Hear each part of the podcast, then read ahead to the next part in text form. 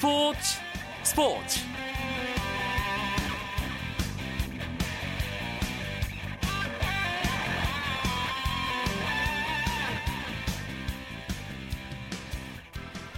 안녕하십니까. 화요일 밤 스포츠 스포츠. 아나운서 이광용입니다. 아시안컵 조별리그 마지막 D조 경기에서 일본이 요르단에게 2대0 승리, 이라크 역시 팔레스타인을 2대0으로 꺾으면서 복잡한 경우의 수 없이 D조의 8강 진출팀 일본과 이라크로 확정됐습니다. 오늘 두 경기 역시 승패가 엇갈리면서 조별리그 24경기 전 경기 무승부 없는 아시안컵 조별리그 진기록도 이어갔습니다. 이제 아시안컵 8강 대진표가 완성됐죠. 대한민국과 우즈베키스탄, 중국 대 호주, 이란과 이라크, 일본과 아랍에미리트가 4강을 향해 단판 승부를 펼치게 됩니다. 우리 대표팀 부상의 악령을 떨치고 8강을 넘어 더 높은 자리까지 오를 수 있을까요? 그것은 이번 주 목요일 4시 반 우즈베키스탄과의 8강전에서 확인하실 수 있습니다. 화요일 밤 스포츠 스포츠 화요 초대석으로 꾸며드리고 있죠. 인천 유나이티드의 새 사령탑 김도훈 감독과의 만남 준비되어 있습니다. 기대해 주시고요. 오늘 들어온 주요 스포츠 소식으로 화요일 밤 스포츠 스포츠 출발합니다.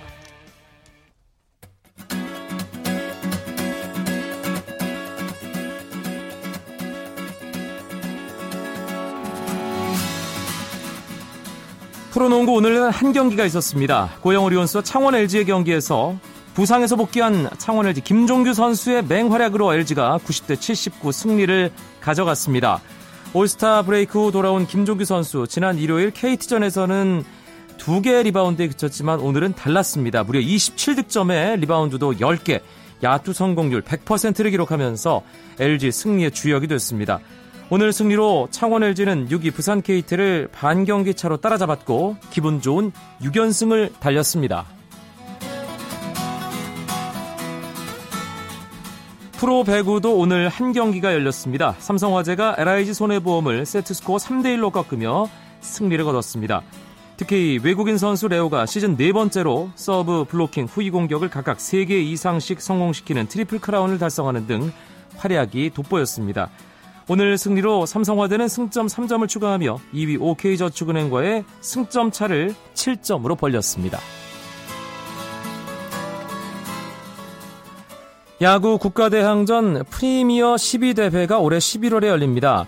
월드베이스볼 클래식 WBC와는 또 다른 성격의 국제 야구 대회가 생기는 건데요.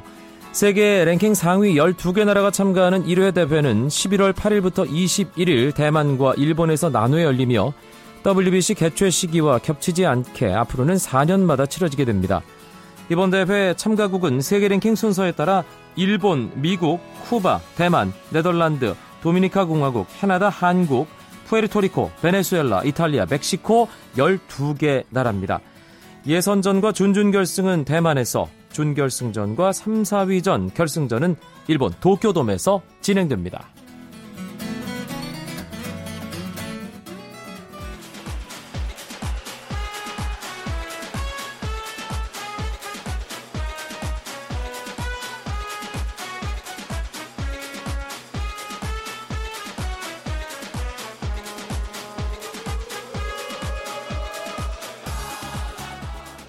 앞서 소개해드린 오늘 아시안컵 경기 결과와 내용 그리고 우리 대표팀 소식까지 호주 현지에서 취재 중인 월간 포포트의 배진경 기자 연결해서 자세히 들어보겠습니다. 배 기자 수고 많습니다. 네, 안녕하세요. D조까지 조별리그 모든 경기가 끝났습니다. 오늘 D조 두 경기 예상대로 일본이 마지막 경기에서도 요르단을 2대 0으로 꺾고 조 1위를 확정 지었군요. 네, 그 전대회 2011년 카타르 대회 우승팀이자 이번 대회에서 가장 좋은 내용을 보여주고 있는 나라답게 깔끔한 스코어로 요르단을 잡고 D조 1위로 8강행을 확정했습니다. 전반 24분에 혼다 KSK 선제 결 승골과 후반 41분 카가와 신즈의 추가골을 묶어서 2대 0의 완승을 거뒀는데요. 뭐 전반전 점유율만 75대 25, 전후반 통틀어서 66대 34로 요르단을 압도했을 정도로 깔끔한 어, 내용과 좋은 결과였습니다. 조별리그 3경기 모두 일본 대표팀의 에이스죠. 혼다가 골을 기록했어요. 네, 혼다가 3경기에서 팀 승리를 이끄는 골을 넣었는데요. 그 요르단전에서도 선제 결승골을 성공을 시켰고요. 사실 뭐 앞에 두 경기는 페널티킥으로 넣은 골이긴 했는데 어, 중요한 건 이렇게 중요한 무대에서 넣어줘야 될 선수가 실수 없이 골을 넣어준다는 사실인 것 같습니다. 혼다가 그 역할을 굉장히 잘해줬는데요. 뭐 득점 순위에서도 공동 2위, 음, UAE의 알 마푸트, 중국의 순커와 함께 공동 2위에 올라 있는데 뭐 앞으로 골을 좀 더 추가를 하면 득점왕도 유력하지 않을까 싶습니다. 골대를 맞춘 걸로 따지면 1위가 아닐까 싶은 혼다 아, 선수. 아, 그렇죠. 예. 같은 시간 이라크와 팔레스타인의 경기도 있었는데 이라크 역시 2대 0으로 팔레스타인을 꺾고 조 2위로 8강 진출 확정지었죠. 네, 이라크가 그 캔버라 스타디움에서 열린 경기에서 후반 3분 유누스 마흐무드의 선제골과 후반 43분 아흐메드 야신의 쐐기골로 팔레스타인을 2대 0으로 꺾고 조 2위를 지켰습니다. 아, 이로써 8강 대진이 확정이 되는데요. 일본은 C조 2위, 2위인 아랍에미리트 연합과 또 이라크는 C조 1위인 이란과 8강에서 맞붙게 됐습니다. 네. 이번엔 우즈베키스탄과의 8강전 준비 중인 우리 대표팀 소식 알아보겠습니다. 어제 휴식을 충분히 취했다고 들었는데 오늘은 훈련을 소화했겠는데요? 네, 한국 시간으로 오후 4시에 엘버트 파크에서 훈련을 진행했는데요. 반가운 소식부터 말씀을 드리면 부상 중이었던 김주영 선수와 박주호 선수가 모두 복귀를 해서 정상 훈련을 소화했습니다. 그두 선수 모두 정상 컨디션을 거의 다 회복을 했다고 하고요. 재밌는 에피소드가 있었는데 김주영 선수가 삭발을 하고 나타났습니다. 네, 저도 어, 사진 봤어요. 사, 네, 네, 사연을 들어보니까 어, 차두리 선수와 룸메이트인데 어제 쉬는 동안 차두리 선수가 머리를 좀 만져줬다고 하거든요. 그래서 거의 차두리 선수 본인의 모습과 비슷한 그 모양으로 만져놨는데 조금 만진 게 어. 아니던데요? 그렇죠. 예. 언뜻 보면 차두리 선수가 두 명인 것도 같습니다. 우즈베키스탄 네. 선수들에게 뭔가 혼동을 주기 위한 전략이 그렇죠, 아닐까. 그렇죠. 예. 예, 뭐 우스개로 그런 얘기가 나왔는데 부상에서도 회복을 했고 또 기분 전환 겸 머리 스타일을 바꿨다고 하는 걸 보니까 전반적으로 팀 분위기가 굉장히 유쾌하게 좀 전환이 되고 있다고 느껴졌습니다. 이청용 선수가 오만전 상대의 깊은 태클로 부상을 당하면서 일찌감치 호주를 떠났고 또 구자철 선수의 경우는 호주전에서 팔꿈치 부상을 당하면서 결국 대회 마무리하지 못하고 떠나야만 하는 그런 상황인데 네. 다른 크고 작은 부상 선수들 상태 지금 뭐 배진경 기자가 말씀해 주신 대로 다른 선수들은 괜찮은 모양이죠. 예, 뭐 선수단 정, 전체적으로 보면 이제 그렇게 큰 부상은 없고요. 박주 선수 같은 경우가 이제 부상 부위를 누르면 약간의 통증을 느끼는 정도라고 하니까 어, 나머지 선수들은 지금 뭐 거의 회복에 초점을 맞추면서 뭐 3사전 그 호주와의 3사전에서 체력 소모가 심했기 때문에 회복에 초점을 맞추면서 우즈베키스탄전에 좀 집중을 하고 있는 그런 분위기입니다. A조 조별리그 1차전 5만전 사실 마지막에 좀 간담이 서늘한 장면이 있었지만 승리했고 쿠웨이트전은 졸전 끝에 승리했고 하지만 호주전에서 명예회복을 어느 정도 했다는 생각입니다. 이제 8강 상대가 B조 2위 우즈베키스탄으로 결정이 됐는데 이 우즈베키스탄의 감독이 상당히 낯익은 인물입니다. 카시모프 감독. 한국을 워낙에 자주 만났기 때문에 벼르고 있는 느낌이거든요. 네, 뭐 그렇다고도 볼 수는 있는데요. 네. 그 현장에서 현지에서 지켜본 바로는 이 우즈베키스탄에 대한 해석이 조금씩 다르다 다르게 될 수 있다라고 생각이 됩니다. 그러니까 우리에게도 익숙한 그 제파로프 선수를 축으로 전성기를 찍었던 시절이랑 비교를 해보면 그 새로운 선수들이 좀 더 가세를 하면서 팀이 뭐 안정적인 느낌은 아니거든요. 그게 조별리그 2위, 어, 조별리그에서 유일한 패배가 중국과의 2차전이었는데 그때 경기력이 좀 많이 좋지 않았습니다. 그리고 3차전에서 사우 3차전이었던 사우디전을 보면은 어, 중국전에 출전했던 선수 중에서 5명을 바꿨거든요. 이게 2차전에서 그 경기력이 마음에 들지 않아서 감독이 뭐 궁여지책으로 새로운 카드를 꺼내본 것인지 아니면 보도된 대로 로테이션 시스템으로 이미 8강행이 거의 확정이 됐기 때문에 로, 테이션으로 한번 돌리는 건지 이에 대한 해석이 조금 분분한 상황이고요. 뭐 어쨌든 역대 전적을 보면은 우리가 11경기에서 10, 음, 8승 2무 1패로 절대적인 우위, 우위를 지키고 있거든요. 그렇죠. 그래서 이런 부분에 대한 자신감을 좀 계속 가지고 간다면 뭐 좀 기대를 해볼 만한 경기가 되지 않을까 싶습니다. 일단 우리 대표팀 분위기는 많이 올라온 상태고 우즈베키스탄이 어, 여러 차례 만나서 우리가 압도적이긴 하지만 또 만만치 않은 상대입니다. 재밌는 8강전이 될 거라는 것은 분명할 것 같은데요. 네네. 네. 뭐 일단 네 선수들 모두 지금 우즈베키스탄에 뭐 지금 제가 좀 전에 말씀을 드려서 약간 전력이 약해진 것 아니냐라는 말씀도 말씀을 드리긴 했지만 선수들은 또 절대 방심을 하지 않는 분위기고요. 전력 어 그런 팀일수록 더 준비를 잘해서 집중해서 마지막까지 우승까지 갈 수 있도록 더 준비를 잘해야 된다라고 입을 모으고 있습니다. 알겠습니다. 슈틸리케 감독이 실학 축구의 창시자다 뭐 이렇게 불리는데 이번에는 효율적이면서도 시원한 축구 좀 보여줬으면 좋겠습니다. 배진경 기자 호주에서 계속 수고해 주시고요. 또 연결해서 아, 종종 자세한 이야기 듣도록 하겠습니다. 고맙습니다. 감사합니다. 월간 포포트의 배진경 기자였습니다. 쳤다 드라마. 그것이 바로 그것이 바로 손에 잡힌 우승 트로피. 목에 걸린 그 배달. 너와 내가 하나 되는 그것이 바로 그것이 바로 그것이 바로 꿈꾸던 스포츠. KBS 1라디오 이광용의 스포츠 스포츠. 스포츠계 화제 인물을 만나보는 화요 초대석 시간입니다. 오늘의 주인공은 K리그 클래식 인천 유나이티드의 새 감독 돌아온 스타 김도훈 감독입니다. 감독님 안녕하세요. 안녕하세요. 네, 오며 가며 눈인사만 드리다가 이렇게 감독님이라는 호칭으로 부르니까 좀 새롭다는 생각이 드는데 일단 축하드립니다. 감사합니다. 오늘 전지훈련 시작하셨죠? 예, 오늘 남해에 내려왔습니다. 예, 어디, 첫날 훈련 분위기가 어땠습니까? 어, 첫날 훈련 분위기는 선수들이 좀 적극적이고요. 뭐, 준비하는 자세들이 잘 돼 있다고 보고 있습니다. 그런데 뭐 예고에도 없이 체력 테스트를 해서 선수들이 상당히 당황했다는 얘기를 들었거든요. 어찌된 네, 일인가요?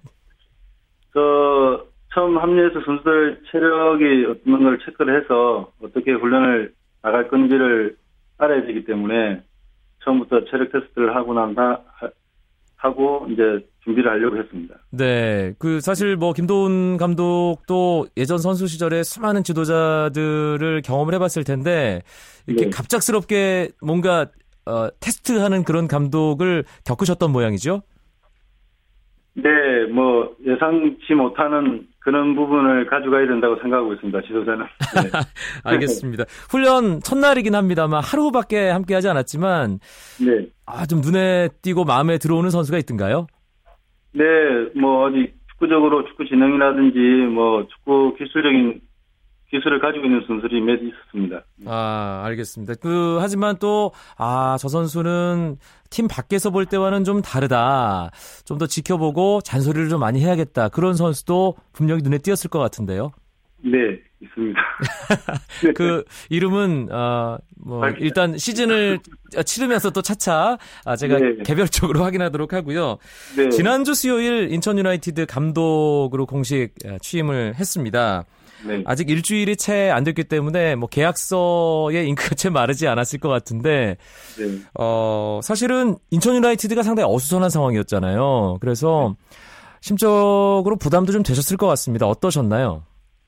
네, 아무래도 뭐 재정적이라든지 어려운 상황들이 많다 보니까 인천 유나이티드에 대해서 많은 우려를 하는 분들이 많았, 많았었는데 제가 뭐 인천 유나이티드는 팬들에게 보여주는 어떤 축구의 열정 때문에 뭐 제가 인천이라는 데는 좋겠다는 생각이 들었습니다. 아 그러면 어뭐 성남 코치도 하셨고 계속 인천 유나이티드라는 팀을 밖에서 바라봤을 텐데 예. 어떻게 느끼었는지 그동안 인천이라는 팀을 그 부분 좀 여쭤보고 싶네요.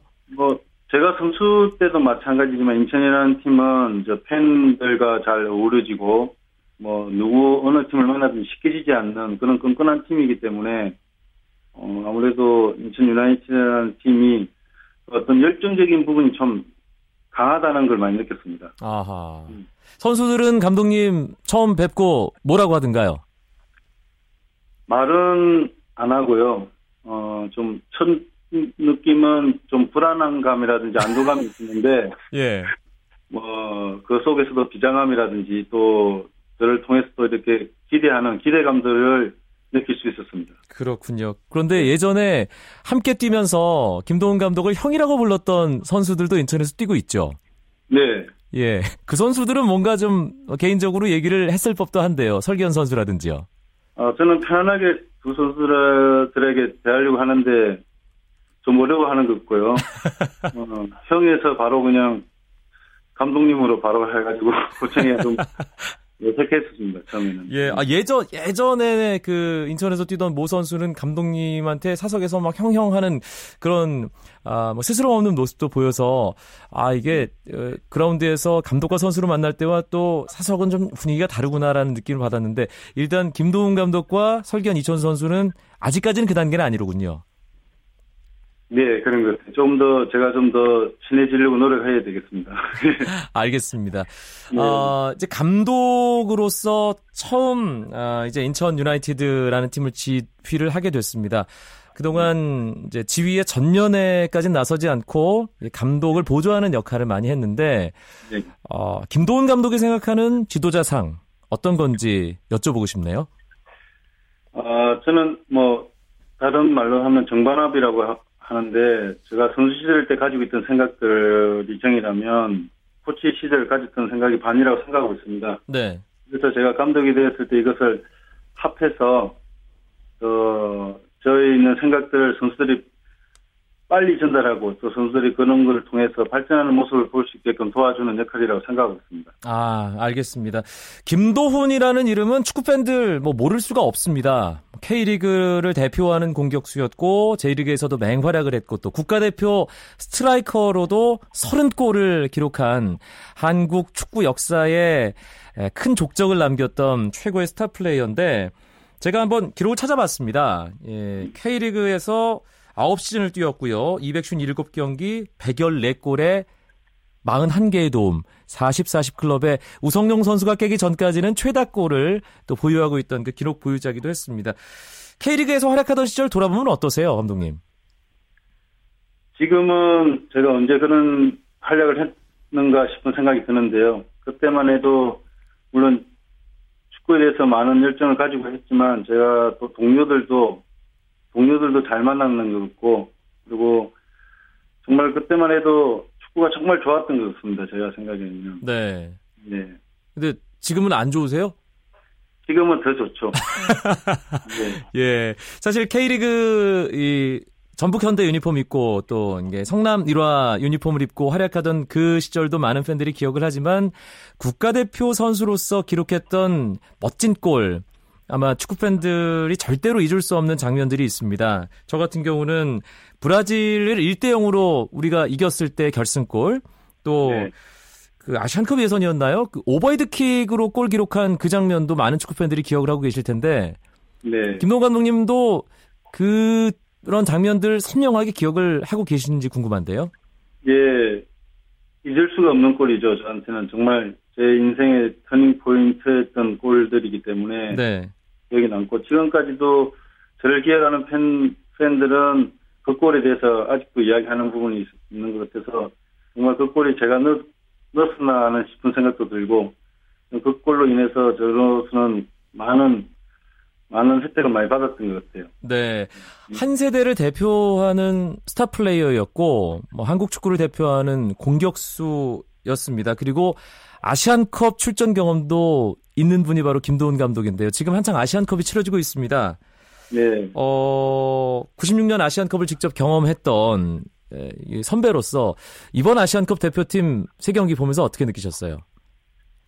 어, 선수들이 하려고 하는 어떤 의욕적인 부분이 보였고, 또 월드컵 때 좋지 않은 성적으로 해서 진체된 우리 한국 축구를 위해서 정말 열심히 준비를 하고, 또 경기장에 나가서 최선을 다하는 모습을 볼 때, 선배로서 많은, 또, 자부심을 느꼈고요. 네.